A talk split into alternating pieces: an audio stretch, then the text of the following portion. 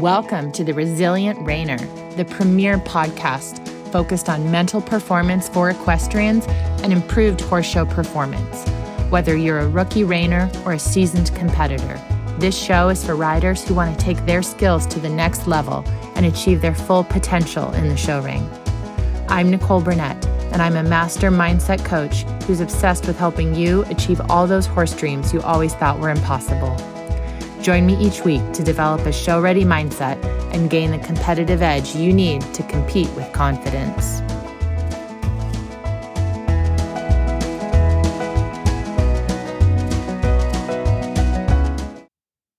Are you ready to stop your sabotage and start making progress? Good. Okay, we're getting into seven ways that you sabotage yourself as a rider. Okay, we're here. It's January 2024 and it's a new year.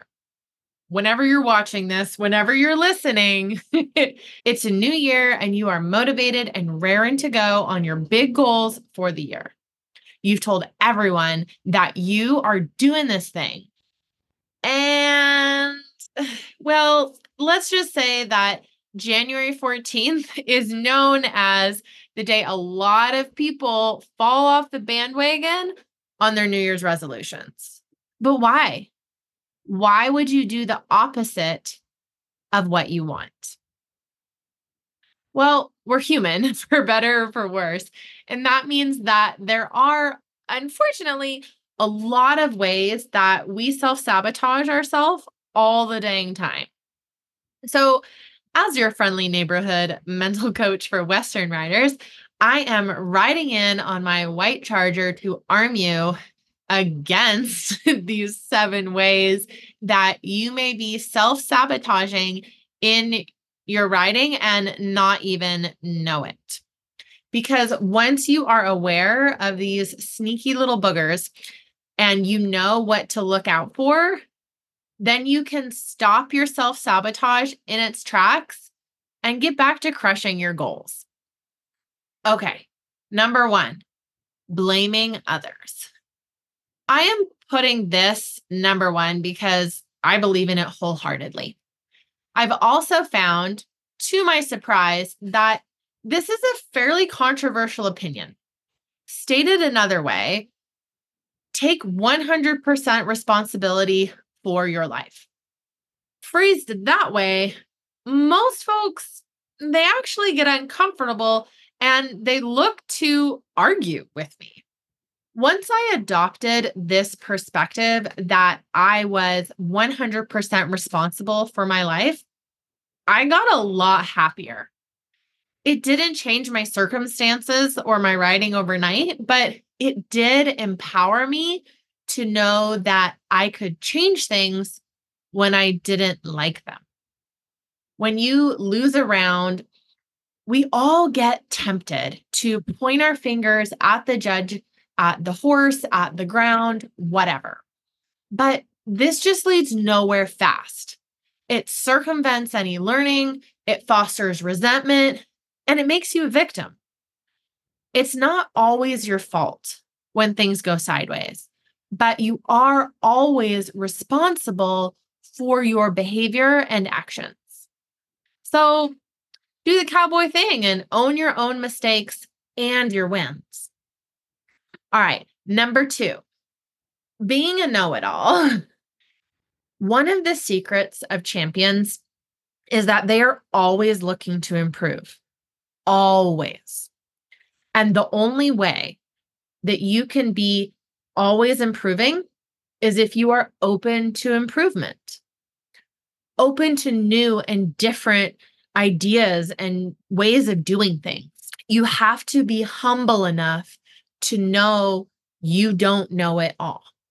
If you think you already know everything there is to know about training and showing, well, why would you try to improve?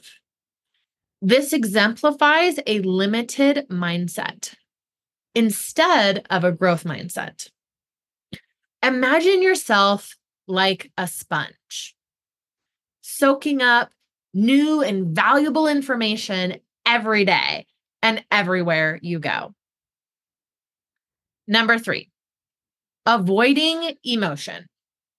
This one will probably hit quite a few of you in the feels. I mean, cowgirls don't cry, right? And when you've got livestock, they don't care if you're sick or sad, you've still got hours of chores to do.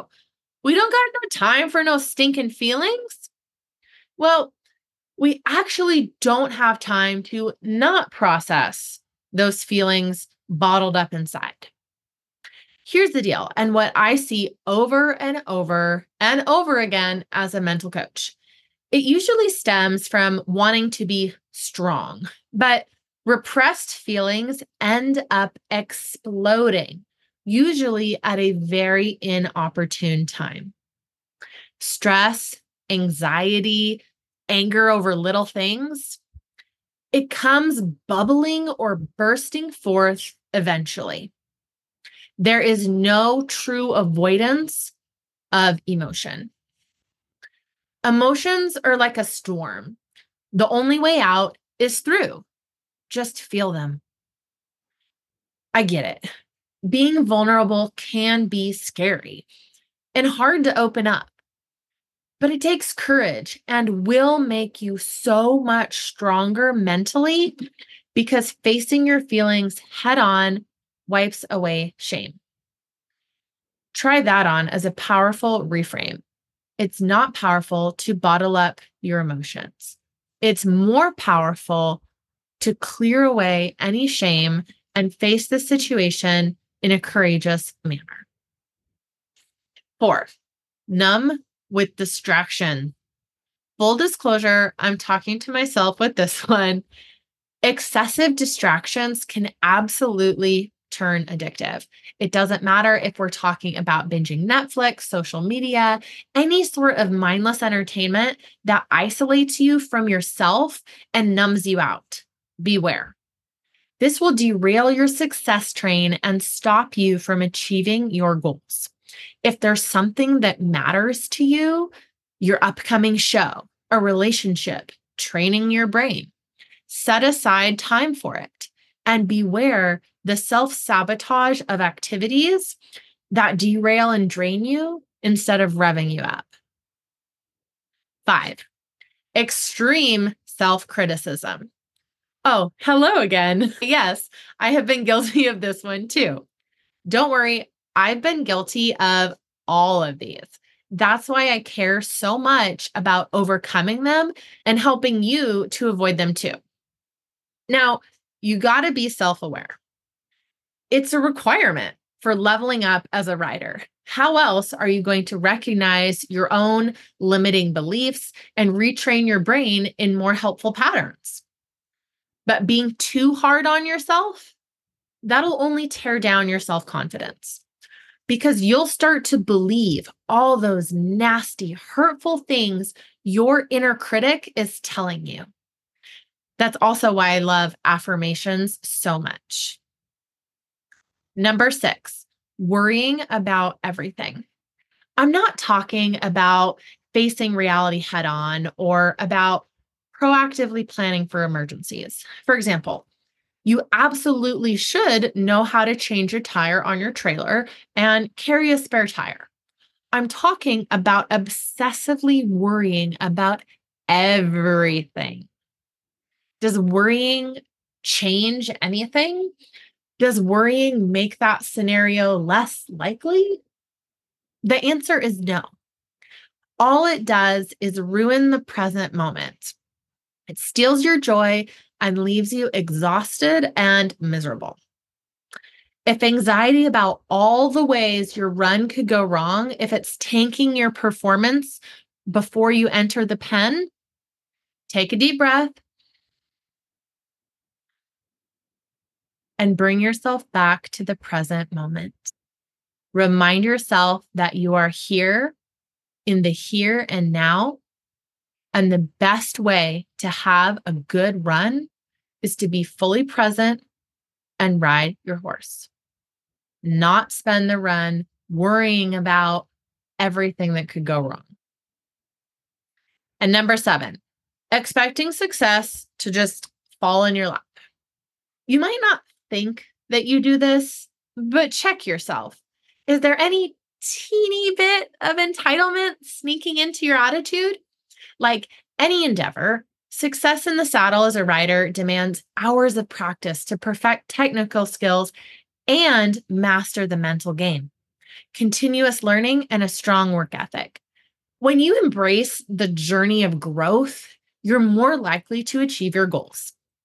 Whereas if you expect success to just be handed to you, you can be left wondering why your progress is stagnant, no matter how fancy your horse is. Well, we really went into it today. Self sabotage won't stand a chance. I'm curious out of these seven ways riders self sabotage that we covered today. So we covered blaming others, being a know it all, avoiding emotion, numbing with distractions, extreme self criticism, worrying about everything, and expecting success to just drop in your lap. Out of these seven, which one resonated with you the most? I love to hear from you guys. Write me back and I'll do a more in depth look at the one folks are struggling the most with. Also, don't forget, pretty please go down, hit subscribe, and give this a thumbs up on the podcast, rate it five stars, and leave a comment in your review about something that resonated for you, an insight you got from this podcast really helps out the podcast. And be sure to share it with a friend. If there's anybody that you ride with, anybody you know that does horses, send them this podcast so that they can stop self sabotaging themselves too. Thanks so much for being here. I can't wait to talk to you guys all again next week. Oh, and Thursday's podcast, amazing. You are going to love the guest that I have for you guys. Incredible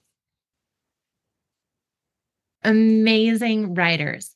Before we wrap up today's episode, I've got something truly special for you.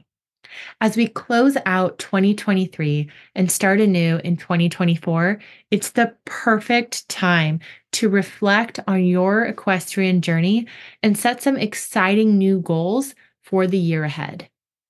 I am thrilled to introduce you to my end of year riding reflection worksheet. This isn't just any worksheet. This is your personal roadmap to dive deep into your riding experiences, your dreams, and aspirations to make sure you learn from all you went through this last year and extract the knowledge and wisdom that you need to level up. With this powerful tool, you'll celebrate your achievements, pinpoint areas for growth, and craft a vision for your equestrian journey in this upcoming year. Now, here's the best part it's absolutely free. It's my gift to you.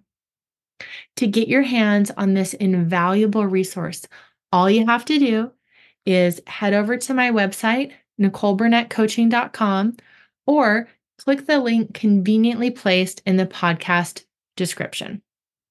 So saddle up, grab your favorite pen, and embark on this transformational journey of reflection and vision. Let's make the next year your most remarkable one yet.